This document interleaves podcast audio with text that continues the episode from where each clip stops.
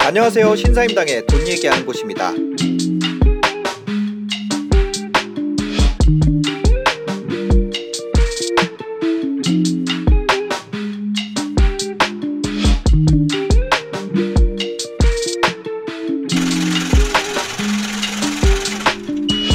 안녕하세요. 유튜버 신사임당입니다. 오늘도 부룡님과 함께 합니다. 부동산 이야기 매주 목요일마다 낮 12시에 전달해 드리고 있습니다. 라이브로 진행되고요. 어, 또 오늘 어떤 뉴스들을 또 준비해 오셨는지 한번 살펴보면 좋을 것 같습니다. 요즘에 그 대출에 대한 얘기들 계속 이어지고 있어요. 네, 굉장히 뭐 말들이 많죠. 네네. 신문 기사에서도 뭐 엄청나게 나오고 있는 것 같고요. 맞아요. 네. 실제로 좀 그 투자하시는 분들 많이 만나시잖아요. 네네. 뭐 대출에 영향 많이 받는다 이런 얘기도 많이 있나요? 지금 처음 겪는 느낌들이 좀 있으신 것 같아요. 음. 그러니까 옛날에는 네. 그러니까 대출 규제가 있기는 있었는데 음. 이렇게 시장 느낌이 좀 뭐라 그럴까 네. 그 압박이 있다라든지 네, 이런 네. 느낌은 좀 덜했었는데 아. 요즘 이제 그러다 보니까 약간 심리적으로 위축되신 분들이 많아지긴 했죠. 아무래도 새로 시장에 진입하기는 굉장히 좀 어려운 국면인 것 같아요. 그러니까 오히려 저 같은 경우는 투자를 오래 하신 분들 많이 하신 분들을 많이 만나보기 음. 때문에 무주택자나 이제 새로 하시는 분들 을 의외로 많이 만나보지는 못하는데 네. 뭐 지금 현재 충격 같은 경우는 오히려 지금 이제 막 시작하려는 분들이 더 음. 좀 뭐라 그럴까 굉장히 그분들이 느끼는 압박감 이런 것들이 더 큰 것 같아요. 아, 진입을 하기에 네. 어려워지고 있다. 네. 어, 그렇습니다. 뭐 아무래도 어 그런 거죠. 이제 받아줄 사람이 좀 없어지는 것이 아닌가. 네. 그렇죠. 이제 가격대가 너무 부담스러운데 대출도 어려워지니까 계속해서 지금 같은 상승세가 유지되기는 좀 어렵지 않을까 이런 생각도 드는데요. 그게 이제 일반적으로 많은 분들이 그렇게 생각을 하시게 되고요. 그리고 저 역시도 예전에 분명히 그렇게 생각을 했던, 했었던 사람인 것 같아요. 음. 근데 어 이제 한 텀을 한번 겪고 난 다음에 들었 드는 지금 현재의 생각은 네. 뭐 우리가 보통 뭐가 생기면 뭐 양극화가 발생될 것이다, 차별화가 될 것이다 이런 얘기들을 하잖아요. 음. 네네네. 제가 보기에도 지금 일반적으로 대출 규제이기 때문에 부동산 가격이 하락할 것이다라고 하는 단순 논리가 아니라 네. 제가 볼 때는 이제부터는 혼조세가 이루어지는 가운데에서의 차별화가 나타날 것이다. 어. 오히려 그렇게 보고 있어요.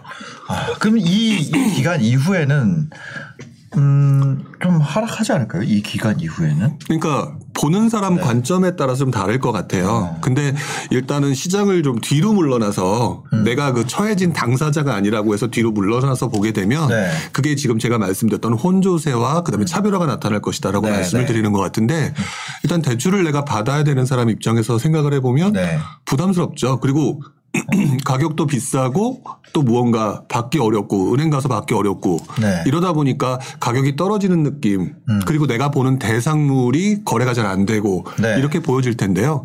또 막상 뒤로 물러나서 시장을 전체적으로 보게 되면 음. 어떤 지역은 분명히 올라가고 내가 관심 없으니까 네네. 내가 관심이 없으니까 나는 모르는데 분명히 어느 지역은 슬그머니 올라가거나 네. 뭐 이런 현상이 나타날 가능성이 저는 높다고 봐요. 네, 알겠습니다. 오늘 그런 대출 규제에 대한 이야기 좀 자세하게 나눠보도록 하겠습니다. 대출과 부동산에 대한 이야기, 뭐, 아, 저희가 지금 한 2주, 3주째 다루고 있는데, 네. 갈수록 좀 규제가 구체화되고 있어요. 처음에는 네. 규제하겠다 이런 분위기였는데, 이제는 어, 구체적으로 어떤 네. 규제들, 그 다음에 이제 질문 사항들도 되게 구체적으로 바뀌고 네. 있거든요. 그래서 오늘 그 자세한 내용들 한번 기사와 함께 살펴보도록 하겠습니다. 어, 오늘 첫 번째 기사 살펴보겠습니다. 서울경제 기사인데요. 대출 2억 넘는데 내년엔 기존 대출 상환해야 하나 이런 거죠. 그 전에 이제 어, 답을 보자면 소급을 안 한다. 신규 대출에만 적용한다. 이런 건데 예를 들면 내가 대출이 있었는데 네. 그거를 만기가 만기가 왔어요. 그럼 이거를 만기를 연장을 해야 되는 상황이 될 수 있잖아요. 네네. 그러면 이 만기 연장을 할때 어, 그러면 기존 규제로 봤을 때는 네. 얘 일부를 상환해야 되는 거예요. 네. 그럼 뭐 갑자기 돈을 이제 마련을 해야 되는 거죠. 그러니까 한마디로 말하면 시장의 혼란이죠. 갑자기 네네. 없던 돈을 만들어내 가지고 상환을 해야 되니까. 네네. 그러니까 시장의 혼란이 오기 때문에 음.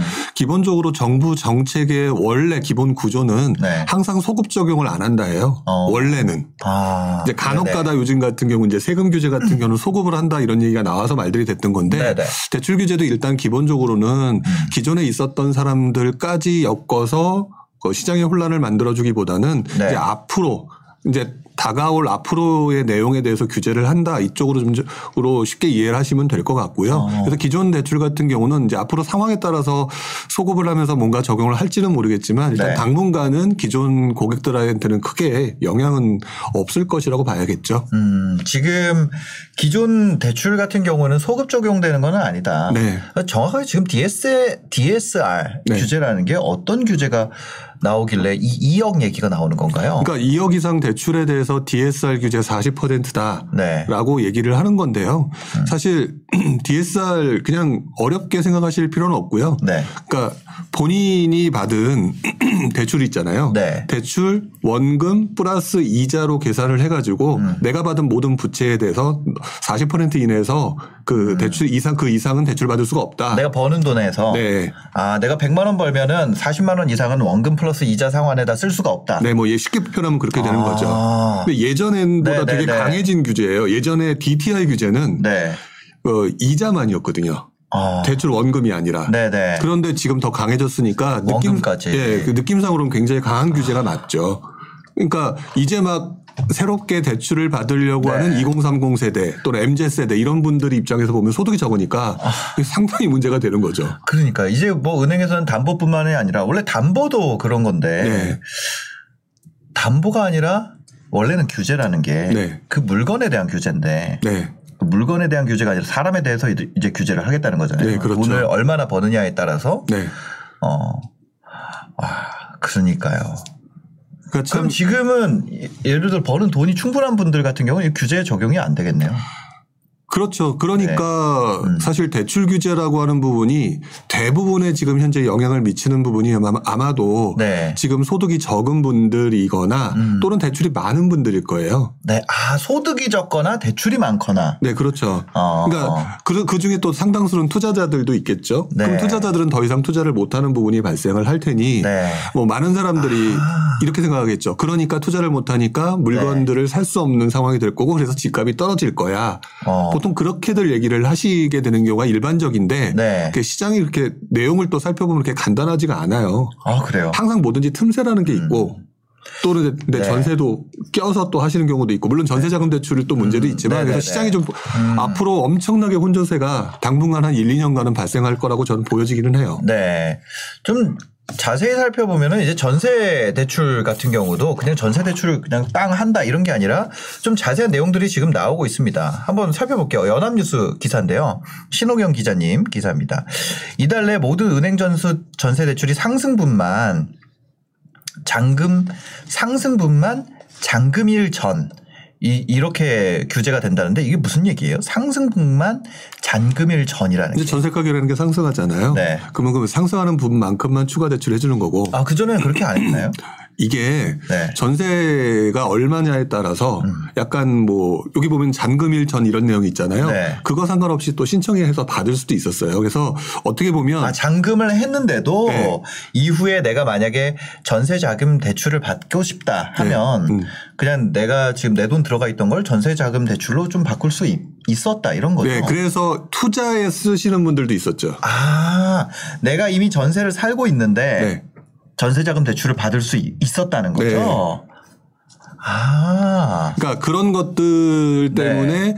어 지금 아마 전세 대출 부분을 건드리게 되는 경우는 실수요자들한테 문제가 되잖아요. 네, 그러니까 네, 아. 실수요자들까지는 해주게끔 하는데 그걸 가지고 또 이제 이용해서 그러니까 아까 제가 틈새라고 말씀드렸던 네. 틈새라고 말씀드렸던 걸로 이렇게 돌려서 뭔가 활용할 수 있는 그 구간을 음. 막아버리는 그런 식으로 가는 거죠. 이게 약간 그런 거네요.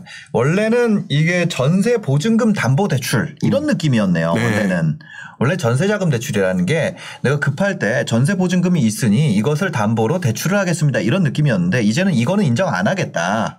그렇죠. 전세 보증금 담보 대출 형태는 인정을 안 하고 전세 보증금이 모자른 경우에 보태주는 형태로만 이용할 수 있게 제한을 둔다. 그러니까 과거에는 네. 약간 그런 뭐 이렇게 틈새나 일반적으로 좀 smooth하게 넘어갔던 부분을 네네. 이제는 타이트하게 실수요자들만 그거에 필요한 금액만큼만 해주겠다. 약간 아. 이렇게 생각하시는 게 맞을 것 같고요. 네. 그러니까 정부 입장에서는 이제 우리 우리가 흔히 말하는 핀셋 규제 네, 속으로 네. 해서 이제 투자자들을 대출 규제라고 말씀을 하지만 사실 우리가 생각할 때 결국 부동산 어, 투자 쪽으로 가는 자금 유입을 막겠다라고 네, 네. 생각을 하잖아요. 그 부분을 실제로 제대로 타이트하게 막기 시작한 거죠. 아, 그러면 아니 근데 원래 좀 이렇게 돈 자금 상황이 급할 수 있잖아요. 네. 그런 경우에 이제 전세 보증금 담보로 대출을 쓸 수도 있는 거 아닌가요?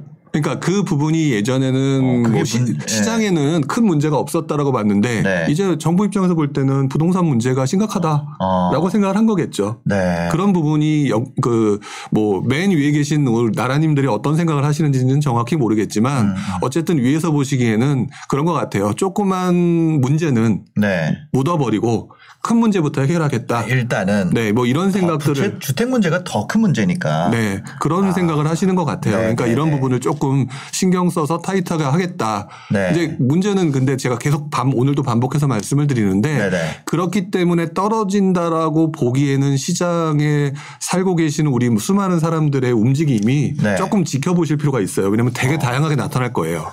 대 다양하게 나타난다. 네. 그럼 이 지금 이렇게 전세도 묻고 매매도 DSR 규제로 묻고 네. 이두 가지 다. 네. 그럼 전세자금 대출도 DSR에 들어가겠네요. 지금은 이제 아직은 네. 아닌데 이거를 원금이랑 같이 상환을 하게 한다고. 아 전세는 DSR에 안 들어가요? 그러면? 네. 지금 현재는 아, 아, 니죠 그러니까 요번에 네네. 실수요자들한 문제가 됐으니까 네. 실수요자들한테 문제가 됐으니까 이번에는 괜찮은데 음. 문제는 내년도에 시장의 분위기에 따라서 어떻게 할지는 바뀌겠죠. 네. 당장 몇 주 전에 그 전세자금 대출 축소 규제 뭐 이런 것 때문에 시장의 혼란이 엄청나게 났었잖아요. 네네. 그 부분 때문에 하여튼 이번 4, 4분기 같은 경우는 신경 쓰지 않겠다 뭐 해주겠다 이렇게 얘기했던 것처럼 네. 당분간은 전세자금 대출에 대해서는 일단 조금 실수요자들 피해 때문에 유예를 줄 것 같고 네. 내년도에는 시장 상황에 따라서 어. 조금 어 유동적으로 바뀔 가능성이 있, 지 않을까 싶어요. 네. 어 그러면 이렇게 된다면 네. 어쨌거나 전세 자금 대출이 안 나오면 네. 내가 살던 곳보다 이- 일단은 좀 낮은 급지로 이동을 해- 해야 되는 상황들이 발생을 하게 어 뭐 말이 조심스럽습니다만 될 수밖에 없을 것 같은데. 그래서 지금 내년도 네. 시장을 전망하거나 어 다음 그 풍선 효과를 예측하시는 분들이 네. 크게 두 가지를 걱정하고 있는 거예요. 그 얘기를 하고 계신 거거든요. 네. 그 그게 이제 지금 말씀드렸던 것처럼 오히려 하급지로 이동하면서 발생되는 네. 하급지 그 또는 이제 저가 아파트들의 상승 가능성 아. 그 다음에 네.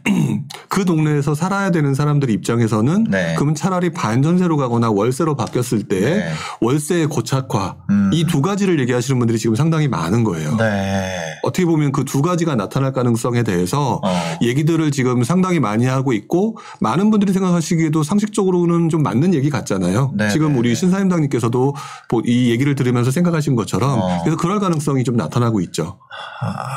월세를 좀 더 붙이거나. 네. 아 그러니까 뭐 은행에서 돈을 안 빌려주니까 음.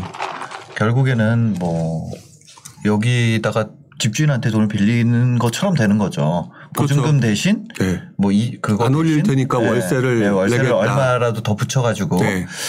어 그런 식으로 좀 서로 간에 원래 사람 관계라는 게 그렇잖아요. 뭐 네. 그 임차인과 임대인이 서로 얘기를 해가지고 그 안에 절충안을 찾는 방향으로 가는 거니까. 음. 그러니까 지난장 얘기를 네. 가끔 제가 그 언급을 해드리는데 네네. 2007년, 2008년 그 시기에도 어 분명히 반전세라고 하는 부분과 월세라고 하는 부분이 그러니까 뭐 네. 예를 들어서 그 당시에 뭐 한 2억짜리 아파트였는데 2억에 월세 뭐 한 20만 원, 30만 원 음. 네. 이런 것들이 생겨나는 구조였었거든요. 네네. 근데 그런 상황이 이번에는 조금 더 조금 그 당시보다 더 세게 나타날 수 있는 가능성이 있겠죠. 아, 요거 같은 경우는 사실 아, 그러니까요. 투자 투자자의 영역을 이제는 벗어났네요. 어떤 규제라는 것이 그렇죠. 그 전까지는 확실히 이제 음, 다주택자라든지 어, 뭔가 어 그죠 그런 타겟이었는데 고가 주택이라든지 어, 그 영역은 이제 벗어난 것 같아요. 네, 맞아요. 네. 그러니까 오히려 그러기 때문에 다주택자들의 문제를 거, 그를 해결하기 위해서 규제라는 걸 했는데 네. 결국 지금 부메랑처럼 돌아서 최종적으로 타격을 음. 받는 사람들은 무주택자이거나 또는 돈이 없는 2030 세대이거나 네. 이런 사람들로 그러니까 결론은 결국 최종적으로 어디로 가느냐를 잘 생각해 네. 봐야 되는데 그게 결국 지금 현재 어, 음. 젊은 세대들한테로 지금 영향이 가장 크게 오고 있는 것 같아요. 한번 뭐 또 그 관련된 기사도 있습니다. 보시면요. 어, 문화일보 기사인데요. 그 대출 증가세를 규제로 꺾었는데 2030 돈줄이 마르고 있다. 어, 그런 거죠. 5대 은행 가계 대출 잔액 증가 규모를 보면 뭐 이런 식으로 되고 있다. 네. 네. 어, 그 DSR 규제 같은 경우는 지금 얘기를 들어보면 저도 DSR이 뭔지 몰랐어요. DSR이라는 게 뭐지? 무슨 뭘 한다는 거지? 이런 생각을 했었는데 원금이랑 이자 대출하는 것이 내 네. 총 월급 내가 한 달에 버는 돈의 40%를 넘으면 안 네. 된다라는 규제라는 거잖아요. 네, 쉽게 표현하면 그렇죠. 네, 맞아요. 네. 어, 그럼 내가 300 벌면은 120만 원. 그죠? 네. 근데 그 부분이 네네. 아, 뭐 대출 같은 경우가 뭐 마이너스 통장, 신용 대출, 무슨 차량 잠 다- 대출 뭐 이런 것들이 하여튼 거의 다 거의 다 모두. 예, 다, 다 합쳐진 거죠. 네. 그러니까 뭐, 내가 예를 들어서 차를 좀 괜찮은 거 끌고 있으면 네. 주택담보대출은 안 나온다는 거 아니에요? 그죠? 네, 그럴 수 있죠. 차를 팔면은 나오고. 네. 어. 그러니까 뭐 그게 그 카드론이나 이런 것까지 다 포함된다고. 네, 이제는 포함된다고 봐야 네. 그러니까요. 내가 뭐 어, 가게를 굉장히 좀 건강하게 만들겠다. 네. 저축 많이 해라. 이제 이런 거잖아요. 네, 맞아요. 음, 그러니까 소비를 소비를 하지 마라. 음.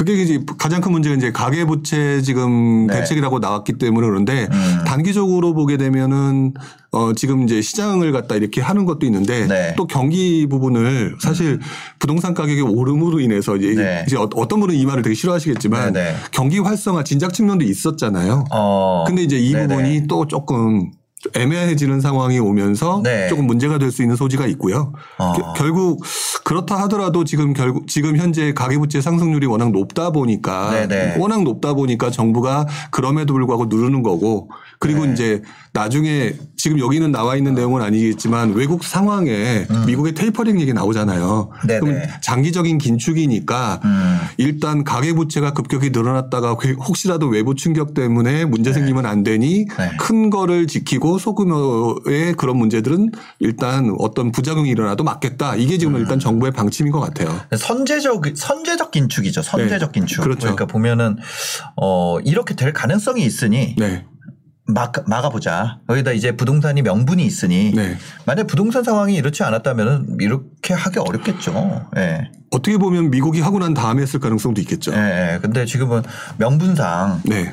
명분도 있고 어 뭐 환경도 그러니까 이렇게 좀 좀 가속 페달을 밟듯이 이렇게 네. 규제를 하는 것 같은데 아 근데 이게 어떤 식으로 나타날지 정말 어 저도 궁금하네요 앞으로 네 근데 정부가 지금 이렇게 얘기하는 것들이 가계부채의 속도가 갑자기 급격히 늘고 있고 이렇게 얘기들을 하고는 계신데 네네. 사실 목적 자체는 결국 부동산 시장 부분을 조금 더 눈여겨 보시는 것 같아요. 네네. 눈여겨 보시는 것 같은데 그걸로 인해서 지금 피해 보고 있는 부분인들이 이제 2030 세대이기도 하고 음. 그러니까 저는 약간 조금 그 이게 좀 또 이렇게 말씀하시면 어떤 분은 좀 싫어하시겠지만 네. 지금 속도보다는 조금 늦추는 게 좀 더 낫지 않을까라는 아. 생각도 들기도 해요. 아, 너무 속도가 빨라요. 이게. 아, DSR 규제라는 게, 어, 그, 좀 그런 것 같아요. 돈, 돈을 일단 많이 있는 분, 많이 버는 분들은 네. 현금 흐름 좋은 분들은 이거 걱정이 없는 거 아니에요? 전혀 걱정이 없겠죠. 네, 현금 흐름 좋은 분들은 걱정이 없고 현금 네. 흐름 적은 분들은 이제 네. 걱정이 있는 거고. 네네. 그러니까 이제 결국에 이 DSR 규제가 타격이 가는 거는 네. 그거죠. 그 저기 현금 흐름은 없고 자산이 많은 분이라든지 네. 반대로 어 이제 사회에 처음 진입한 분들은 네. 그 은퇴층이랑 그 여기 이 사회에 진입하는 층, 이 양쪽에는 굉장히 좀 부담이 될 거고 네. 경제 활동 활발히 하는 층한테는 좀 부담이 어 덜 될 거고 이러 이러겠네요. 네. DSR 규제라는 게 어 그거를 이미 다다 땡겨서 쓰고 있는 분들한테는 이제는 뭐 근데 이게 나중에 어 그 뭐라고 해야 될까요? 좀 만약 진짜로 위기가 온다면 네. 경제 위기가 온다면 이게 신의 한 수가 되겠네요. 미리 이렇게 해놓은 것이. 그렇죠. 근데 신의 한 수이고 사실 그래서 지난 장이라고 제가 표현했던 그 참여정부 시대에도 네. 급격한 그때 글로벌 금융위기를 견뎌낼 수 있었던 되게 좋은 기회가 되었다라고 또 누군가는 평가를 하고 있잖아요. 네, 네, 네. 그러니까 약간 장단이 있어서 하는 거는 맞다고 봐요. 네, 네, 그- 그리고 실제로 저도 음. 부동산 뭐 투자자의 입장에서 항상 얘기를 하면서도 네. 어 일방적으로 투자하라고 얘기하는 게 아니라 리스크 챙겨라고 얘기하는 네, 게 네. 그때 그 경험 때문이거든요. 네, 네. 그렇기 때문에 저는 근데 문제는 그거 같아요. 그렇다고 라고 해, 그렇다고 해서 2030 젊은 세대들의 투자의 기회를 막는 게 맞는 거냐? 어.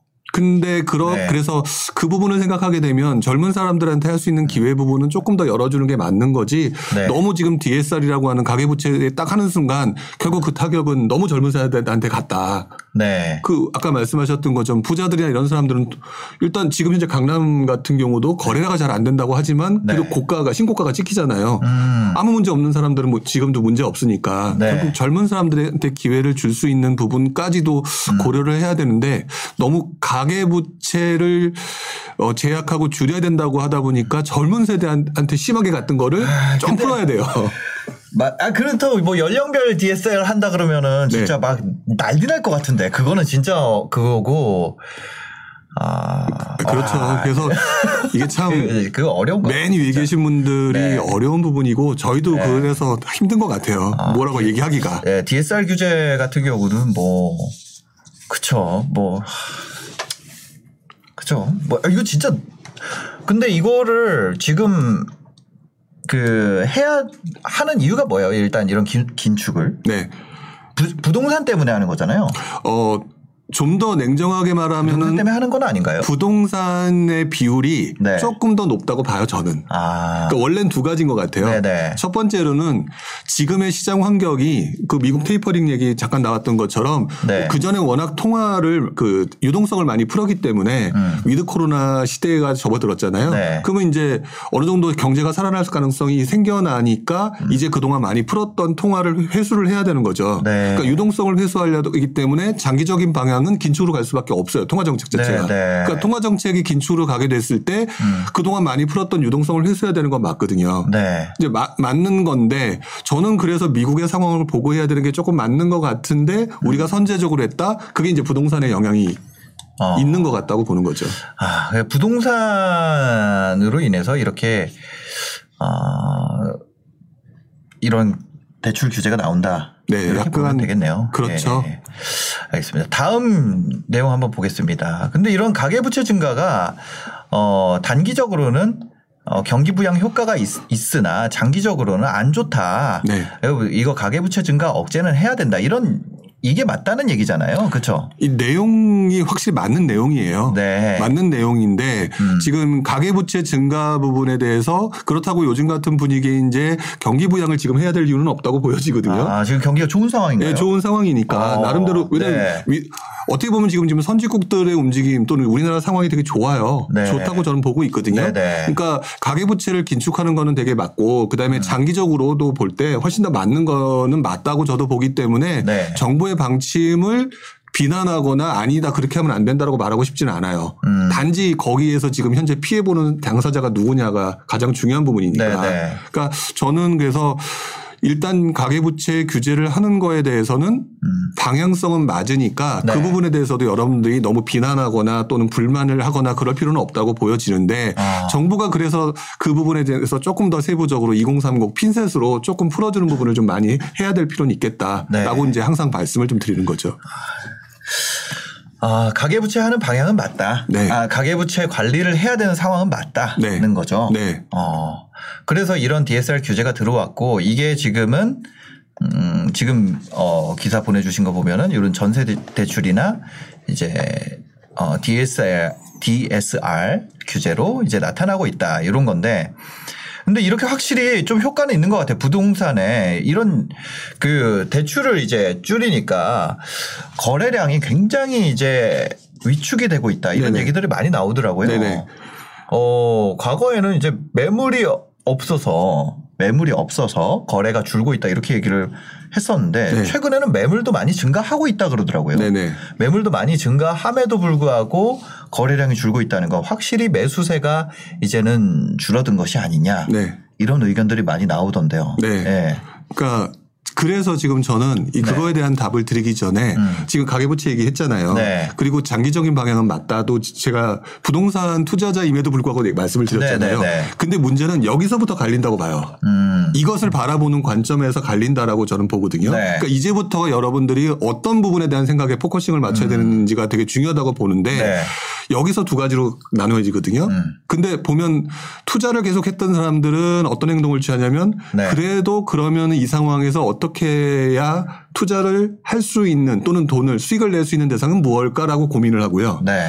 또 누군가는 음. 이, 이 상황에서 거봐 가계부채 이렇게 되고 지금 거래량이 줄었어 네. 뭐가 됐어 그러니까 가격이 떨어질 거야 음. 이렇게 한 두 부류로 나눠지게 될 거예요. 어. 그러고 있죠 지금. 가격이 떨어질 걸로 생각하는 사람들, 네. 아니면 가격이 오를 걸로 생각하는 사람들, 네네. 그럼에도 두 개로 불구하고. 나눠진다.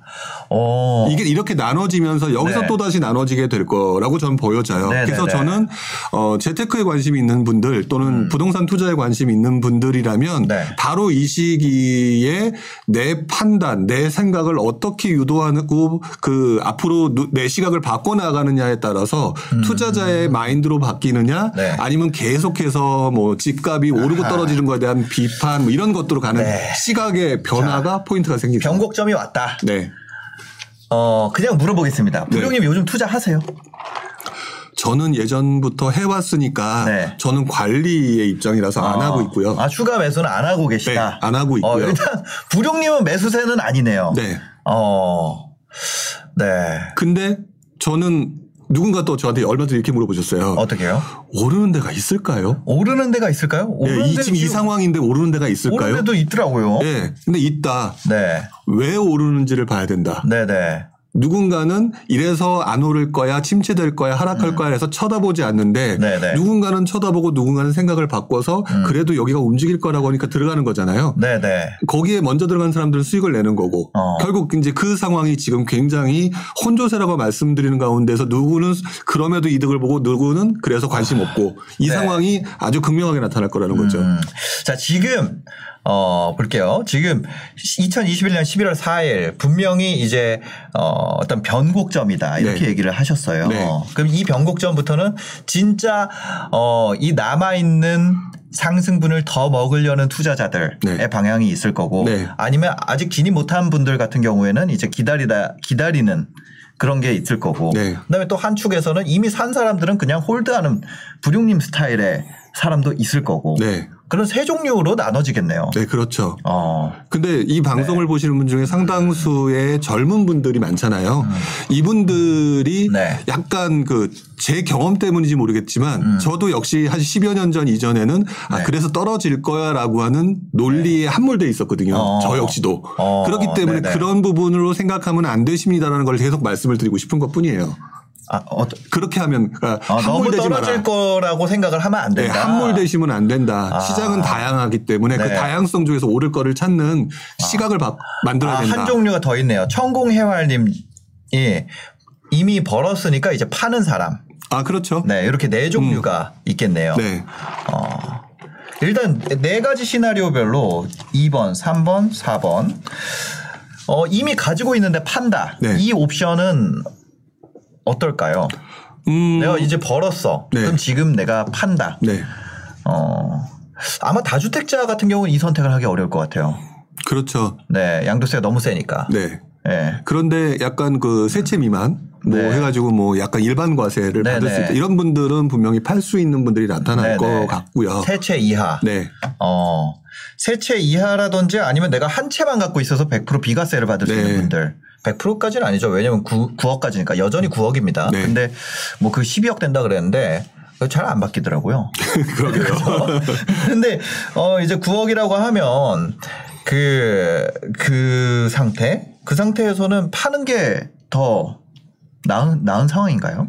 이게요. 네. 파는 게 더 낫다, 안 맞다라고 묻는 시장이 그동안의 시장이었거든요. 네네. 근데 이제는 조금 조금 시장 시각을 좀 바꿔야 될 것 같아요. 어. 시각을 좀 바꿔야 되는. 그러니까? 옛날에는 여기가 오를까요, 말까요, 팔아야 될까요, 말까요 이렇게 단답형으로 가잖아요. 네네. 근데 지금 리스크라고 하는 부분이 어쨌든 긴축의 시대, 그 다음에 부동산 가격이 떨어질지도 모른다는 거에 대한 음. 그러니까. 두려움의 시대, 어. 이제 이런 거기 아, 때문에. 근데 이거 투자 격언 중에 그거 있잖아요. 두려움에 살아. 네. 와, 이거. 원래? 그래서 투자, 그래서 투자가 어렵죠. 아, 그죠. 근데, 어, 일단 불용님도 안 늘리고 있다는데, 네. 불용님도 추가로 안 산다는데, 그죠? 근데 뭐 저 같은 경우는 네. 그건 철저하게 저의 스타일이에요. 아, 저는 그죠. 예, 저는 리스크 때문에 흔히 말하는 피가 말리는 경험을 몇 번을 해봤던 사람이니까 그 고통이 싫은 거예요. 네. 그래서 안 하는 거고 아. 그 고통이 없었던 사람들은 하겠죠. 네네. 하면서 뭐 또 늘리는 사람도 있고 뭐 하는 사람도 있겠는데 네. 저 같은 경우는 그냥 제 스타일인 거고 음. 또 근데 무주택자이신 분들한테는 그 고통하고는 전혀 상관없이 사라고 하는 이유가 네. 그 고통을 적게나마 얇게나마 경험을 해보셔야 생각이 넓어지기 때문에 자꾸 하라고 말씀을 드리는 네, 거고요. 네, 네.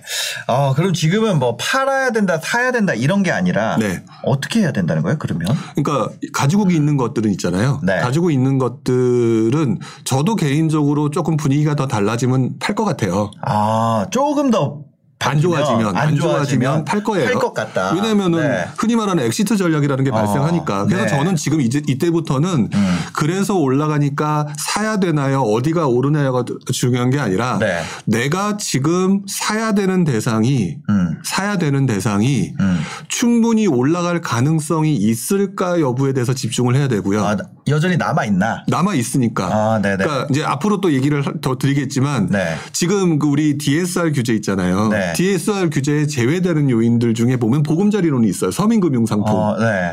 서민금융상품 같은 경우는 DSR 제외거든요. 네네. 근데 그 보금자리론 같은 경우는 예를 들면 6억 이하 아파트에만 적용이 되잖아요. 아, 저가 아파트들은 상승 여력이 있네요. 그렇죠. 그 상승 여력이 네. 있고 없고라고 하는 부분이 아, 존재하기 때문에 네. 어디가 오를까요를 찾는 게 아니라 지금 상황에서 사람들이 여러 가지 상황에 맞춰서 어디를 들어갈 거냐 그 아. 네네. 가능성이 어디가 높으냐를 하는 게 맞고요. 그 네. 다음에 다 중요한 게 그래 그렇게 하고 난 다음에 음. 혹시 진짜 리스크 있을 수 있으니까 네. exit 전략은 음. 그렇게 샀음에도 불구하고 어떻게 할 거냐 네. 이런 부분을 생각해야 된다는 거죠. 아, exit 전략은 가져가야 된다. 네, 항상 생각을 해야 만약에. 내가 진입을 한다면 어떻게 나올 건지가 각이 서 있는 상태에서 진입을 해야 된다는 네, 거죠. 그렇죠. 이거 없이 무조건 사야 되는 시기는 이미 예전에 지났다. 네, 지났다고 전 봐요. 예. 아, exit 전략 없이 계속 모아가는 투자. 음. 이거는 지금은 아니다. 그게 지금 금리가 네. 오르는 상태에서 내가 그 이자 못 납, 납부를 못할 상황이면 네. 무너지잖아요. 그렇죠. 견뎌낼 수 있는 분이라면 전 모아가는 거에 대해서는 반대하고 싶진 음. 않아요. 또 개인의 성향이기 때문에 네. 아, 반대를 하고 싶은 생각은 전혀 없는데 또 그걸 가지고 정답이냐 만내를 또 따지시는 분들도 있잖아요. 네. 저는 뭐 예를 들어서 월세 수입이 한 달에 뭐 한 3, 4천 들어오시는 분이 네. 뭐 그다음에 충분히 종부세도 내고 이자 뭐 그런 거 다 가만히 되는 분들이 네. 한테 제가 팔라라고 하면 그건 말도 안 되는 소리잖아요. 네. 그렇기 때문에 아, 사람마다 근데 틀린 거죠. 내가 한계 가구에 있다. 네. 예를 들어서 어 DSR 규제 들어오면은 어 좀 애매하겠는데? 애매한데? 내가 소득이 늘어날 것이 안 보이는데? 네. 오히려 어떻게 보면 20, 30대는 이제 진급하면 소득이 늘어날 그런 게 있잖아요. 그렇죠. 근데 내가 40대야. 그럼 50대, 60대를 바라보는 거잖아요. 근데 은퇴하거나 명퇴하거나 네. 잘리거나 그러니까 소득이 꺾이는 정점에 있는 분들 같은 경우는 지금은 굉장히 위험하네요. 소득이 그렇죠. 줄어들면 내 한도가 줄어드니까. 네, 요- 이 자리에서 제가 몇 번에 걸쳐서 말씀을 아. 드렸지만 지난 장에 2005년도에 제가 대출을 받았을 때가 네네네. 어쨌든 그때 생각해 보자면은 30대 후반에서 40대 초반 사이였었거든요. 네. 어, 근데 그, 그 당시면 그래도 한참 잘 나가고 있을 때잖아요. 소득이 늘어나고 있을 네, 때인데도. 금리가 5%에서 8% 가까운 상황으로 올라가니까 음. 조금 버겁더라고요. 네. 근데 견뎌낼 수 있었기 때문에 지금 그거에 대한 수익이 지금 어느 정도 확보가 된 상황인데 만약 그때 꺾이는 분이었다면 네. 나름대로 현금화시키고 난 다음에 그거를 또 다른 기회를 만드는 게 맞는 거였을 거잖아요. 음. 그러니까 그냥 모든 사람이 우르르 몰려다니면서 어디가 대세다 어디가 오른다 이렇게 해서 투자를 하는 방식은 상승 초중반의 모습이지만 네. 시간이 지나면서는 자기 상황에 맞춰서 움직여야 된다는 거죠. 야, 이거 초반 시장이 이제 각자 도생 구간에 들어섰다. 각자 이제 금융 예전에는 돈이 있건 없건 네. 다 들어오는 구간이었는데 이제는 어떻게 보면 어, 현금 여력이 없는 분들 같은 경우에는 더 들어가면 안 된다. 네. 어. 제가 볼 때는 왜냐? 현금 상황이 계속 더 안 좋아질 거기 때문에. 네. 지금도 안 좋다면 지금 안 좋은데 무리해서 하면 그럼 조금 더 안 좋아지면 어떨까? 뺏기겠죠. 네.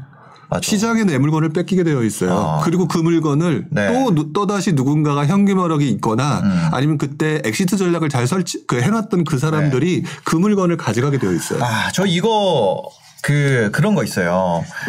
어, 다 같이 웃으면서 샀잖아요. 네. 왜냐면 이게 투자 공부하잖아요. 어떤 네. 스터디 모임이나 이런 데서 다 같이 웃으면서 샀다가 누구는 그 이자 때문에 다 막 투자할 때는 아, 나 샀어 샀어 하지만 네. 누군가는 잘 때 이자 때문에 잠을 못 자고 누군가는 진짜 그 웃으면서 얘기하는 진짜 웃는 사람이 있고 네. 다 웃으니까 나도 웃는 사람이 있거든요. 네. 근데 다 웃으니까 나도 괜찮은 척 웃는 사람들은 이제 힘들어질 수 있다는 거잖아요. 네, 그렇죠. 아, 그러니까 그 부분을 네. 지금 말씀하셨던 것처럼 그 남들 다 웃으니까 나도 속은 쓰리지만 그냥 웃는 척하는 사람들은 어. 네, 네. 그 얘기를 세상에 안 해요. 어, 못하죠. 네. 왜냐면 이 편인 척 하니까. 네, 그렇게 되면은 모든 사람이 웃는 것처럼 보이기 때문에 그걸 아. 네. 바라보는 무주택자나 또 조급한 사람들 네, 네. 또 기타 그런 사람들은 남들 다 웃는 것 같으니까 또 비교 대상 되면서 또 무리해서 또 들어가는 상황도 발생되죠. 네, 네, 네. 이런 것들이 나- 일어나는 게 이 시장 상황이니까 음, 하여튼 자기 상황에 맞춰서 생각을 네. 냉정하게 해야 될 시기가 왔죠. 아, 제가 그, 뭐야, 지- 저기, 뭐라 그래야 되지? 어, 아, 아닙니다. 이거 뭐 기- 개인적인 얘기는 안 하는 게 나을 것 같아요. 여튼, 어, 지금은 조금, 그 사람마다 속사정이 다르니까요. 네. 그런데 마치 이제, 어, 그러니까 재미있는 소리인데 제가 만약에 무주택자이거나 그런 상황에서 네. 지금 제 제가 가지고 있는 지식을 그대로 가지고 있다라고 네, 네. 한다면 저는 지금 현재 상황에 아까 제가 보금자리론이라든지 이런 게 받을 수 있잖아요. 네. 그렇기 때문에 저는 지금 나름대로 그 서울 또는 경기 또는 지방도 마찬가지예요. 음. 네. 그런 쪽에서 아직 덜 오른 지역에 음. 6억 미만 또는 6억 전후로 해야 되는 아파트 쪽에 네. 저는 그냥 들어갈 것 같아요. 어, 왜냐하면은 시장 자체가 음. 지금 어쨌든 그쪽으로는 어쨌든 루트가 열려 있기 때문에 네. 그리고 내가 소득이 늘어나는 상황이라면 음. 그게 떨어지든 말- 말든 저는 그냥 가지고 있을 것 같아요. 보금자리론 같은 경우는 또 장기잖아요. 30년 네. 막 이렇게 해줘가지고 그게 뭐 만기가 되고 나서 다시 뭐 대환을 해야 되고 뭐 이런 상황이 아- 아니잖아요. 네네. 네, 전 보금자리론 같은 경우는 사실상 그냥 대출이 아니라 음, 복지정 주거복지라고 생각을 하거든요. 그, 렇죠 네, 그거는 어그 지금 뭐 6억 이하 아파트 상황 한번 보시죠. 화면 보여주시면 대출 규제에 6억 이하 아파트만 거래가 활발하다. 10건 중 4건이 6억 이하 아파트고 뭐 씨가 마른다. 네. 이렇게 어 뉴스원에서 나온 기사입니다. 그러니까 조금 제목 자체는 자극적이긴 네, 네, 한데 그렇죠. 네. 그러니까 이게 그 6억 이하 아파트 같은 경우는 지금 거래가 활발하다 이 얘기죠. 네. 네. 그러니까 그게 바로 지금 제가 말씀드렸던 것처럼 그 부분인 네. 것 같아요. 가계부채 문제 무슨 금리 인상 문제 때문에 음. 집값이 떨어질 거야라고 나는 판단하거나 하지만 누군가는 네. 이 상황에서 어 그러면은 지금 현재 루트가 열려 있는 곳이 어디냐라고 음. 했더니 6억 이- 미만 아파트에 대해서 지금 사람들은 계속해서 얘기하고 있는 중인 거거든요. 네, 네. 그러니까 그쪽이 지금 거래가 되고 있는 어. 거면 오히려 이런 게 네. 상승력이 있거나 안정적이다는 거죠. 아, 줄리방님께서 6억 이하도 영끌인 사람 많을 것 같은데. 그러니까 그런 상황에서는 좀 어렵지 않아요. 그렇죠. 절대적인 돈이 없으면 네. 사실상 답은 없잖아요. 그렇죠. 예. 그러니까 기본적인 돈은 있어야 돼요. 네. 집을 살 집을 살려면 어 제가 그 어, 뭐라 그래야 될까요? 그 느끼는 게 그 Q&A 같은 거 잘 하잖아요. 네. 그럼 절대적인 금액이 아 자동차 같은 경우는 네. 사러 가면 돈이 네. 없어도 어떻게든 그 딜러가 돈 만들어서 사게 해주잖아요. 네. 근데 집은 그건 안 되거든요. 그렇죠. 예. 대출도 못 해주게 하는 상황이니까. 예, 예. 그래서 저는 일단은 소득이 아, 소득이 아니라 자산이 어느 정도는 있어야 집에 대해서 접근하는 게 맞다. 네. 쌓아놓은 자산이 너무 없으면 그냥 하, 뭐라 그러지 그, 그 무리해서 사는 거 음, 그래서 되게 삶이 고달파질 수 있다는 것도 예. 그래서 지금 이제 부동산 얘기하는 자리긴 하지만 네네. 부동산 말고 우리 보통 재테크 얘기하는 책들 자세히 보시게 되면 네. 항상 보면 무엇을 사라가 중요한 게 아니라 네. 첫 번째가 종잣돈을 모아라는 얘기를 하잖아요. 맞아요. 네. 그첫 번째 이유가 지금 어떤 상황인지 이, 이 영상을 보시는 분들이 어떤 상황인지는 저희가 다 알 수는 없었지만 각자 자기의 상황에서 보는 거죠. 네. 각자 자기의 상 그러기 상황에서. 때문에 6억이라는 게 많나 만 뭐 금액이 뭐 비싼의 정례라고 얘기를 네, 하시는 네, 거 네. 인정을 하지만 맞아요. 내가 만약 지금 현재 종잣돈이 없는 상황이라면 물론 이제 대출 레버리지까지 껴서 음. 해야 되는 상황이니까 근데 종잣돈을 먼저 만들어낸다는 거는 네. 음. 이 재테크 기본서에 나오는 기본 원리거든요. 모든 사람이 떠드는 내용의 첫 번째 단계를 경험하지 않고서 네. 무언가를 하려는 것 자체는 무리죠. 네, 사실상. 그쵸. 돈 없는 사람도 어 산다는 거는 네. 굉장히 좀 그러니까 제가 지금 부동산 시장이 오르는 중이라서 사십시오라고 네, 얘기하더라도 네, 네, 네. 종잣돈 없는 분들한테 사라고 하는 얘기가 아니에요. 네, 네. 그분은 종잣돈 모아야죠. 종잣돈을 모아야 네, 모아야 되는 거예요. 살 수 있는 가격까지. 네. 그러니까 아니 예를 들어서 내가 그냥 갭으로 산다 그래도 네. 6억이라고 하면 네. 지금 전세가율 계산해 보면 내 돈 얼마 필요한지 나오잖아요. 네, 그렇죠. 전세가율 50% 60%인데 그 50%라고 하면 내 돈 3억이 있어야 되는 거고. 음. 그렇죠. 네. 그러면 3억은 어떻게 마련하나요? 그거는 이제 사실상은 각자 마련을 해야 되는 거죠. 네.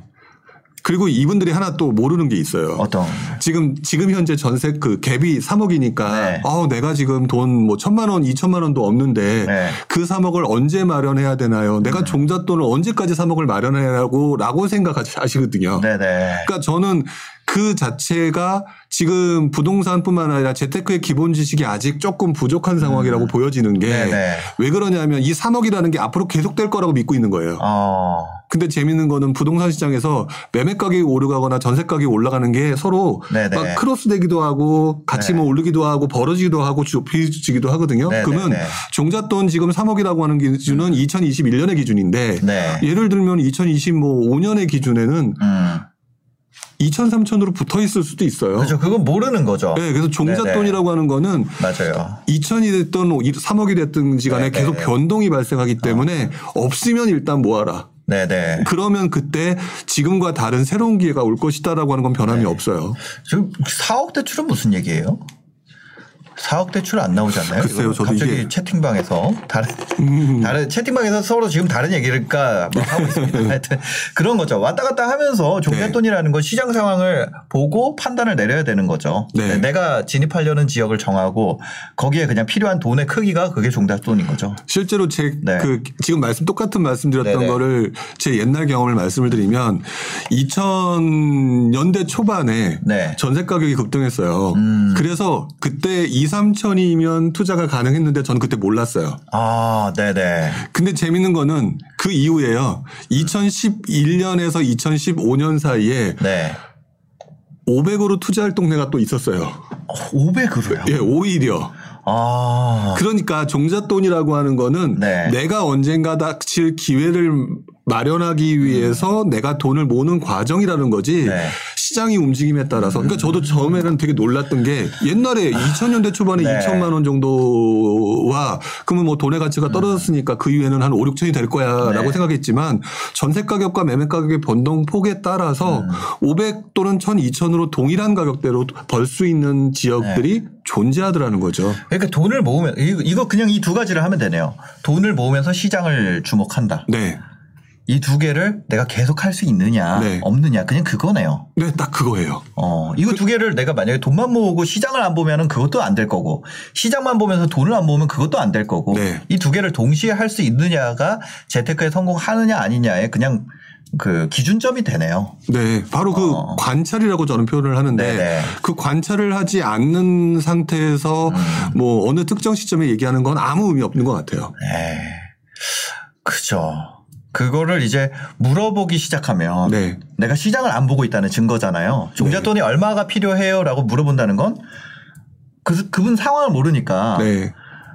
어, 그분 입장에서는 이제 종잣돈이 얼마가 필요한지도 모른다는 건 내가 필요한 돈이 얼마인지 모른다는 거고 그걸 그렇죠. 시장 안 보고 있다는 거고 네. 그럼 아까 말했던 이 두 가지 요건 중에 하나는 탈락이 되는 거네요. 네. 그러니까 아. 부동산 시장 또는 재테크 시장이 어렵다라고 하는 결론이 나오는 거죠. 본인은. 네. 하지만 누군가는 성공하고 있잖아요. 네네. 근데 그분들 자세히 보시게 되면은 음. 상당수 전문가 또는 이제 그 나름대로 스스로 성공했다라고 하면 자세히 보게 되면 다 시장을 관찰하신 분들이 더 많아요. 네. 아, 그러니까요. 아, 이 두 가지를 동시에 해야 된다. 어, 그, 그러니까요. 어. 참 그러네요. 생각해 볼수록 그러네요. 생각해 볼수록. 그러니까 이 영상을 음. 지금 보시는 분들한테 제가 계속해서 반복해서 말씀을 네. 드리는 내용이지만 음. 종잣돈이라는 기준을 이게 수- 수학 문제 푸는 게 아니거든요. 네. 딱 정답이 정해져 있는 게 아니라. 네, 그리고 아까 말씀 2000년대 초반에도 2천만 원 가지고 투자할 수 있고요. 네. 그다음에 2010 몇 년도에 2천만 원 가지고 투자할 때 많았고요. 네. 심지어는 서울에 있는 아파트도 2천만 원대로 투자가 가능했었어요. 음. 또 나중에 언젠가 또 다시 오겠죠. 네. 그러면 나는 그동안 굉장히 많은 어, 종잣돈이 생겼다. 뭐 주식을 투자해서 또 종잣돈을 늘렸던 뭐 다른 방식 했다. 네. 그러면 그때 또 다시 부동산으로 넘어와서 그때 그 기회를 잡으시면 되는 거거든요. 아. 근데 지금부터 시작해서 단계별로 계속해서 성공, 성공, 성공 이것만을 원하시는 방향이기 때문에 음. 거기서 틀어지는 거예요. 시장이 본인들에 맞게 안 움직이니까. 아, 그렇죠. 본인 시장은 냉정하죠. 네. 그 사람 가까이의 사정을 안 봐주죠. 내가 맞춰야 되는 거지 시장이 나를 맞춰주는 적은 없어요. 아, 맞아. 맞아. 그런 것 같아요. 아니, 그러다 보니까 이런 뉴스도 나와요. 보니까. 어, 뉴스원 기사입니다. 매물은 많은데 원하는 매물이 없어요. 매수 매도자가 눈치 보기. 최근에는 이제 매수한 분, 주택을 갖고 있는 분이 시장을 보는 눈높이랑 네. 어, 집을 그러니까 살려는 분의 네. 시장을 보는 눈높이가 차이가 많이 나기 시작했다. 네. 이렇게 볼 수 있는 네. 거죠. 예. 어, 이렇게 이제 거래가 위축이 되게 되면 네. 보통 이렇게 매물이 쌓이고 거래가 위축된다는 거는 하락장이 시작되는 신호다. 이런 네. 얘기가 많이 있더라고요. 정말 그 근본적인 원리상으로는 하락장이 시작되는 시초인 경우가 많죠. 아, 네네. 네. 근데 제가 볼 때는 그 근간에 지금 현재는 이 얘기가 나오기 시작한 지가 제가 볼 때는 기껏 한 2, 3주인 것 같아요. 맞아요, 맞아요. 예. 2, 3주로 시장을 판단한다? 제가 볼 때는 분기로 봐야 된다고 봐요. 몇 분기. 아, 매물의 증가와 네. 거래량 감소가 네. 어, 지나고 보면 네. 일시적인 걸 수 있다. 네. 근데 만약에 이것이 이어진다면 네. 확실히 시장에 부담이 되는 상황이 될 거다. 예, 지금 언론 기사가 상당히 우리를 자극적으로 만들어 주는 요인이 있는 것 네, 같은데 네. 사실상 지금 2021년이잖아요. 네. 올초 4월, 5월, 6월의 신문 기사를 찾아보면 비슷해요. 음. 그때도 시장 하락하나 뭐. 뭐 시장 위축 이런 내용이 있었었고요. 네. 근데 또 7, 8, 9, 10 요때 또 엄청나게 급등장이었잖아요. 네네. 그런 거기 때문에 제가 볼 때는 지금 현재 혼조세가 나타나는 거는 아, 정부의 대출 규제와 전세자금 대출 규제, 금리 인상이라고 하는 각종 악재들이 나타나면서 시장의 심리가 위축돼서 나타나는 현상이거든요. 네. 그 결과물로 인해서 음. 지금 현재 이런 혼조세가 나타나는 건데 그러면 이 혼조세가 사람들 심리를 죽였잖아요. 네. 그 부분이 다음 달, 다다음 달 또 내년 초 그런 것들이 나타나야 되는데 음. 그 하방 압력을 갖다 오히려 반대로 올릴 수 있는 상방 압력이 지금 현재 대선이라든지 네. 또는 또는 공급의 부족이라든지 이런 게 또 있단 말이죠. 그래서 네. 내년 초까지의 어떤 분기별 흐름이 어. 좀더 있어야 될 거예요. 지금 현재 제가 볼 때 시장은 네. 어, 혼조세라고 말하는 심리적인 위축은 있으나 지금 몇 주간의 시장의 분위기는 제가 볼 땐 그렇게 안 보여요. 실제 시장 데이터를 가져왔습니다. 어떻게 됐는지 한번 최근 2주간 서울의 흐름 살펴보겠습니다. 아까 그 저희가 그런 얘기를 했잖아요. 네. 시장에 시장을 주목하면서 종잣돈을 모아야 된다. 네. 그 종잣돈을 우리가 모아줄 수 없으니까 보시는 분들 네네. 오늘 시장의 흐름은 저희가 보여드릴 수 있잖아요. 네.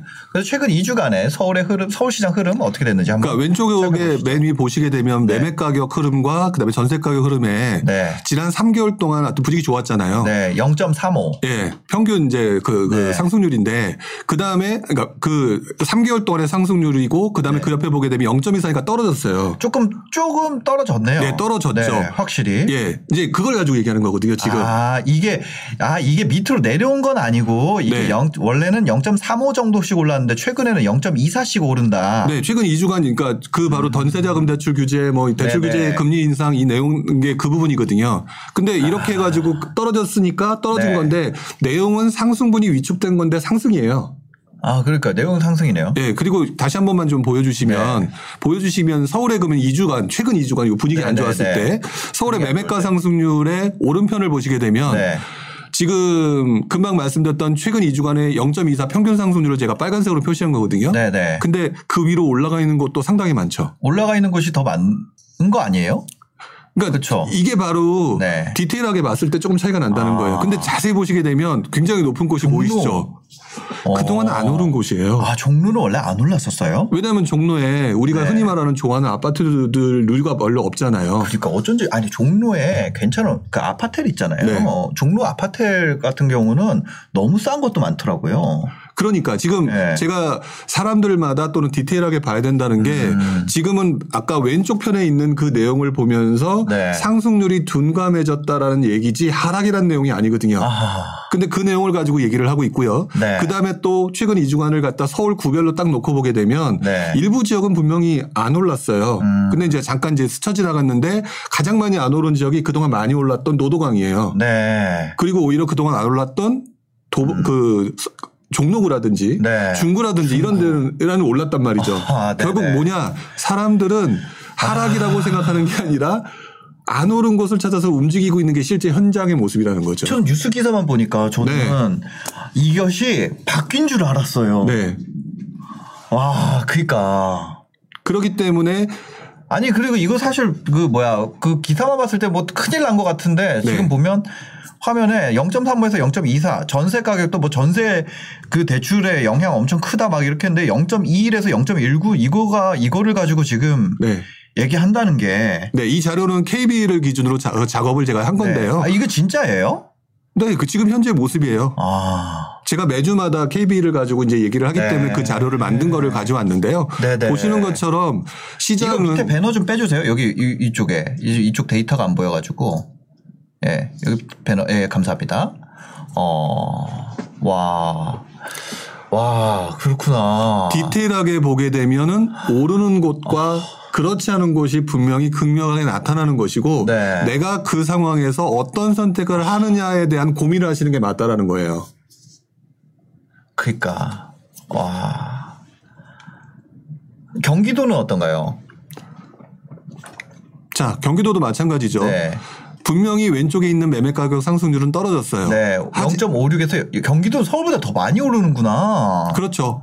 어쨌든 예. 떨어진 거는 맞아요. 근데 상승률 자체 0.43이면 높은 네, 상승률이거든요. 엄청 높은 거죠. 네, 그 0.43을 가지고 또 빨간색 선으로 옆에 또 쭉 했던 그 네. 지역을 보게 되면은요. 어디가 많이 올랐나 한번 보이, 보이실 거예요. 양주, 오산, 안산, 평택, 부천. 자, 즉 바꿔 네. 말하면 그동안 대표적인 상승세 또는 선호도가 높았던 지역이 예를 들면 과천이라든지 네. 성남이라든지 어. 자, 이런 곳들이 있잖아, 네, 있잖아요. 전통적으로 비싼 지역들. 예, 비싼 지역들. 여기는 네. 사람들이 안 움직였다는 얘기예요. 아. 비싸니까. 그랬더니 사람들이 어디로 갔느냐? 가격이 쌌던 오산이라든지 양주라든지 이런 데로 갔다. 네, 이천, 안성, 안산, 평택 이런 쪽이 굉장히 많이 올랐네요. 최근 2주 동안 서울이 0.24 오르는 동안 서울에 두 배 이상 올랐다는 거잖아요. 0.24 안산은 세 배 올랐네 서울에.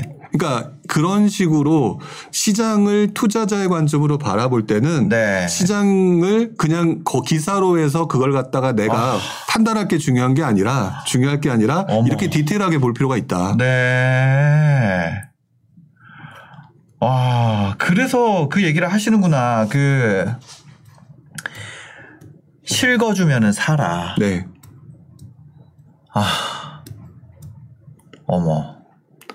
그러니까 사람들이 생각보다 네. 투자자들뿐만 아니라 무주택자들도 다 마찬가지이지만 이거를 이렇게 디테일하게 보면서 움직이는 사람들이 시장에는 존재해요. 네. 그렇기 때문에 이분들이 움직이는 거고 이 움직임 때문에 어떤 특정 지역의 움직임이 나타나면 네. 누군가 들어간 사람들은 흔히 말하는 부동산 재테크로 성공했다라는 게 여기서 나타나는 거거든요. 네. 이걸 가지고 이러니까 아니야라고 얘기하기에는 시장이 이렇게 만만한 곳은 아닌 것 같아요. 아, 인천만 떼서 보면 상황이 더 자세하게 보입니다. 인천은요 최근 3개월 0.73 올랐는데 서울에 3배씩 오르고 있어요 지금.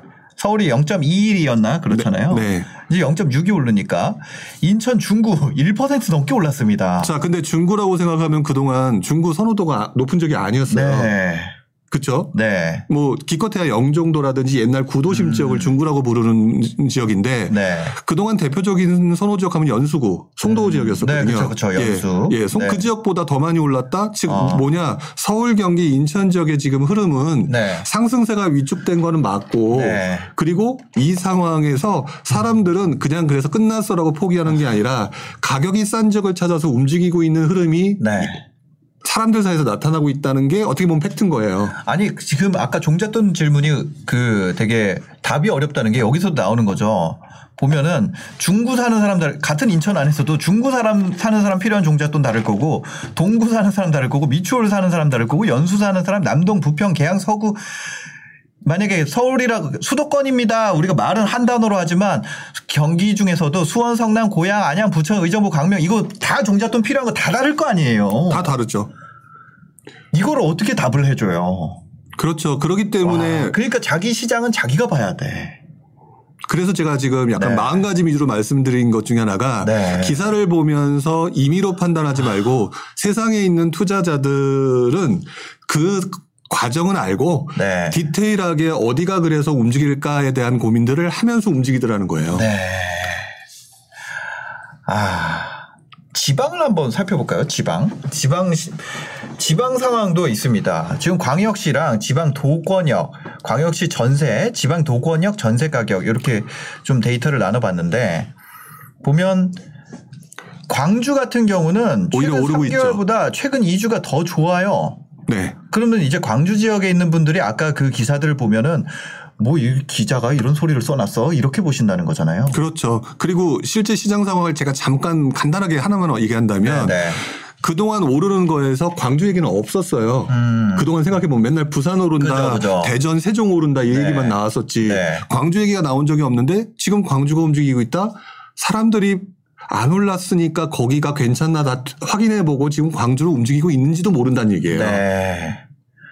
아, 그러니까 이, 이 상황을 진짜로 진짜 살펴봤니? 그러니까 기사는 봤지만 저는 기사를 보고 네. 거기서 음, 더 볼 생각은 잘 안 하잖아요. 네. 그 보통은 아마 저랑 다 비슷하실 거예요. 기, 그러니까 대출 규제, 전세 규제로 인해서 전세 대출 규제로 인해서 이제 전세가가 잡히고 어, 집값도 뭔가 상승세 주춤, 네. 이제 거래도 안 되고 어, 꺾이지 않았나. 네. 라고 또 얼마 전에 이제 그 저기 장관님 또 이제 네. 주택 가격은 이제 바뀌는 걸로 보인다. 네.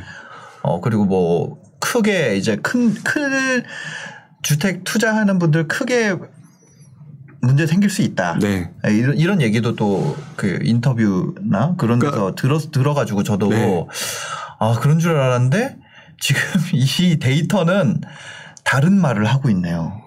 그러니까 데이터를 가지고 어 아, 어떻게 보면은 그 위에 뱀들은 맨 왼쪽에 있는 데이터만 가지고 얘기를 한 거고요. 네. 투자를 하는 사람들은 그럼에도 불구하고 움직이는 곳은 있을 거야라고 생각하면서 좀 더 디테일하게 또 분석을 하는 거겠죠. 아, 바로 그 행동의 차이에서 네. 결론이 달라진다고 저는 생각이 들어요. 아, 아니 지금 보면은 제주도 같은 경우는 장난 아니에요. 0.65에서 0.951%대까지 올라왔습니다. 네, 그렇죠.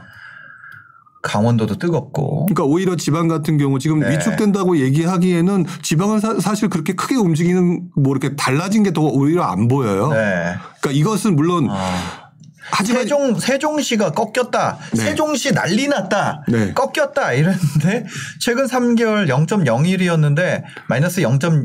01, 예. 그 이거 그러니까 좀 이거 얘기하는 맞죠. 예. 대구 난리 났다. 근데 대구는 오히려 상승세가 더 좋아졌어. 이거- 이거 맞아요? 이거 아니 저는 부룡님 데이터가 잘못된 거 아니에요? 이게? 아 이게 네. 전 아니 기사 본 거랑 너무 다르니까. 이게 대구 같은 경우는 워낙 요즘에 분위기 안 좋았다가 최근 네. 2주간은 조금 매매 가격 상승이 높아져서 그래요. 네. 약간 착시 효과일 수는 있어요. 아. 그 최근 2주간이 약간 그 약간 색깔이 네. 달라진 거잖아요. 네, 그러니까 네, 아. 2주간만 가지고 볼 수 없는 그렇기 때문에 저도 이 데이터가 틀릴 수 있기 때문에 추세를 앞으로 이 상황을 계속 몇 분기별로 봐야 된다고 제가 항상 말씀드리는 게 거기 네, 있는 거죠. 네. 저도 틀릴 수 있고 이 데이터가 아. 데이터는 항상 통계는 착오가 발생할 수 있고 착시가 네. 나타날 수 있거든요. 아, 알겠습니다. 여러분들이 시장을 본다라는 건, 어, 그냥 저처럼 이렇게 기사나 보고 만다 이런 뜻이 아니라 실제 시장을 본다는 거네, 실제로. 그죠? 네. 와. 그리고 지금 이제 데이터를 보잖아요. 네. 지금 여기까지만 했지만 네. 그리고 현장에 가봐야죠. 아, 현장에 또 가보고. 왜냐하면 데이터가 네. 지난 데이터잖아요. 네, 네. 그 통계 데이터는요. 말 그대로 한 주 전 또는 그 주 전 이전의 데이터일 수도 있어요. 분위기가. 네, 네. 그러면 오늘 나간 현장은 오늘 실제의 모습이기 때문에 어. 제가 말씀드린 거는 먼저 기사를 보고 네. 데이터로 확인하고 그리고 마지막으로 현장에서 확인해라 라고 하는 부분은 항상 말씀을 드리고 변함이 없는 거죠. 네. 그럼 이거 데이터 같은 경우는 어디서 확인을 할 수가 있어요? 지금 제가 보여드린 네네. 자료는 KB 자료고요. KB 부동산 시세. 네. KB 부동산 시세. 예. 아, 네네. 그 매주마다 나오는 그 KB 부동산 시세를 가지고 네. 제가 살짝 가공을 한 거고요. 음. 이것뿐만 아니라 한국 부동산원 네. 그 한국 부동산원에서도 그 KB랑 비슷한 자료가 나오니까 네, 네. 그두 개를 기준으로 보시면 될 것 같아요. 아, 알겠습니다. 여러분들이 만약에 내가 진짜 어, 살고자 아니면 사고자 하는 지역이 있다면 그 지역의 시장은 어, 기사로 확인하는 것이 아니라 실제 내가 봐야 된다. 네. 아. 그렇죠? 맞아요. 그러니까 제가도 말씀드렸지만 사람마다 다 틀려요. 네. 다 틀리기 때문에 일단 확인하시는 거를 보면서 음. 지금 현재 시장에서 얘기 나오고 있는 얘기가 맞느냐 틀리냐는 부분을 한 번 더 확인하셨으면 좋겠고요. 네, 네. 그리고 난 다음에 나한테 맞는 상황에 따라서 종잣돈이 필요하신 분들은 종잣돈을 모으는 과정을 하셔야 될 거고요. 네, 네. 그런 과정을 지나치신 분들은 투자가 필요하다고 하면 투자를 하셔야 되겠죠. 아, 그럼 이렇게 어떻게 보면 규제 때문에 주춤할 때를 네. 내가 많이 진입할 수 있는 어떤 시점 으로 잡아보는 것도 어 근데 이, 사, 이 경우에도 시- 네. 그런 시점으로 잡는 경우에도 네. 내가 만약에 한계 가구라면 네. 그러니까 내가 앞으로 지금보다 자금 상황이 자금 환경이 안 좋아졌을 때 네. 이거를 뺏긴다면 네. 뺏기게 된다면 네. 진입하는 건 아니다. 그런 분들은 진입하면 안 되죠. 아, 그런 분들은 진입하면 안 된다. 네. 근데 내가 만약에 어 자금 환경, 네. 금융 환경이 안 좋아지더라도 주변적으로 뭐 대출이 조금 더 대출 태도가 안 좋아지거나 네.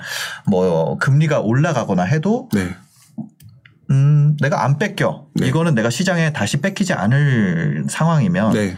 어, 구입을 해봐도 괜찮겠다. 네, 그렇죠. 음, 이게 구입을 하고 안, 안 하고의 문제는 결국 네. 내가 지킬 수 있느냐의 문제예요. 아. 지키면 오르면 내가 수익이지만 뺏기면 네. 오르고 난 다음에도 내 거 아니기 때문에 소- 그거는 완전 손해잖아요. 네. 그렇기 때문에 자신의 상황이 굉장히 중요하다는 거고요. 알겠습니다.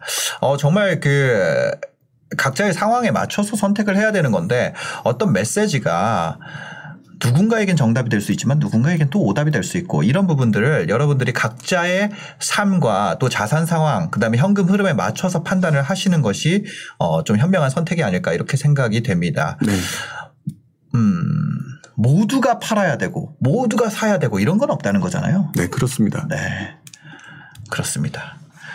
아, 알겠습니다. 하여튼 오늘 또 이렇게, 어, 제가 정말 생각도 못했던, 그러니까요. 아마 여러분들도 비슷하지 않았을까요? 기사 보고, 아, 이제는 끝이다. 뭐, 지금 주택이 오르는 데가 어디 있겠어. 이렇게 생각하는 분들 아마, 어, 많이 계셨을 텐데, 그런 분들께는 또 다른 방향으로 생각해 볼 수 있는, 어, 기회가 되지 않았을까 생각이 됩니다. 네, 오늘 또 이렇게 바쁘신데, 시간 내주셔서 감사합니다. 하기 전에 마지막으로 하시고 싶은 말씀 있으면은 하고 마무리를 하겠습니다. 지금 제가 들어, 보여드렸던 그 자료, 네. 이 자료도 사실 고민을 좀 했었어요. 왜냐하면 음. 이 자료 자체가 몇 개월 후 또는 한두 달 후에는 또 틀려질 수 있거든요. 네. 그러니까 이 바뀌, 자료, 바뀌게 되죠. 네, 네네. 제가 오늘 이 자료를 보여드렸던 가장 큰 목적은 음. 어, 우리가 알고 있는 진실과 음. 실제 상황이 좀 다를 수 있다라고 하는 부분을 한편으로 보여드리는 것 때문에 가져온 거라고 생각하시면 될것 네네네. 같고요. 그 내용이 정말 추세로 나타나는지는 그런 데이터를 본인 스스로 가공해 보시면서 네네. 한번 몇 개월 정도 한번 보시는 것도 그러면 본인이 생각할 때 하락이 맞다라고 네. 판단하실 수도 있는 거고 반대일 수도 있으니까 음. 그것들을 실체라고 하는 부분을 한 번 더 여러분들이 고민하셨으면 좋겠어요. 그러니까요. 지난주도 올랐고 이번 주도 올랐다면 아, 지금 이것만 보고 어 다음 주에는 내릴 거야라고 말하기 어려운 상황인 거는 맞는 것 같아요. 네. 예. 이렇게까지 대출 규제 얘기가 나오는데 이렇게 되고 있는데 그 다음 주면은 떨어질 겁니다. 어, 라고 할 수는 없는 거잖아요. 네, 그렇죠. 근데 만약에 이번 주가 실제로 떨어, 떨어진다면 다음 주에도 어, 떨어질 가능성이 있습니다라고 얘기할 수 있는 거고. 네. 그러니까 지금 상황을 보고 그냥 그 다음을 얘기를 하는 거지 어떻게 보면 그 아주 아 그러니까요. 아, 하여튼 그런 그런 거죠. 네네. 음. 그러니까 완전히 현상을 보고 그냥 그거에 대해서 대응을 하는 게 맞겠네요. 네. 대응을 하는 게 맞는 것 같아요. 네. 알겠습니다. 오늘 또 영상 또 한 시간 동안 함께 해주신 분들 감사합니다. 어, 또 다음 주에도 또 여러분들께 도움되는 내용들, 어, 그리고 또 저한테도 도움되는 내용들. 아, 많이 도움이 되는 것 같습니다. 또 준비해서 찾아오도록 하겠습니다. 영상 봐주셔서 감사합니다. 행복한 하루 되세요.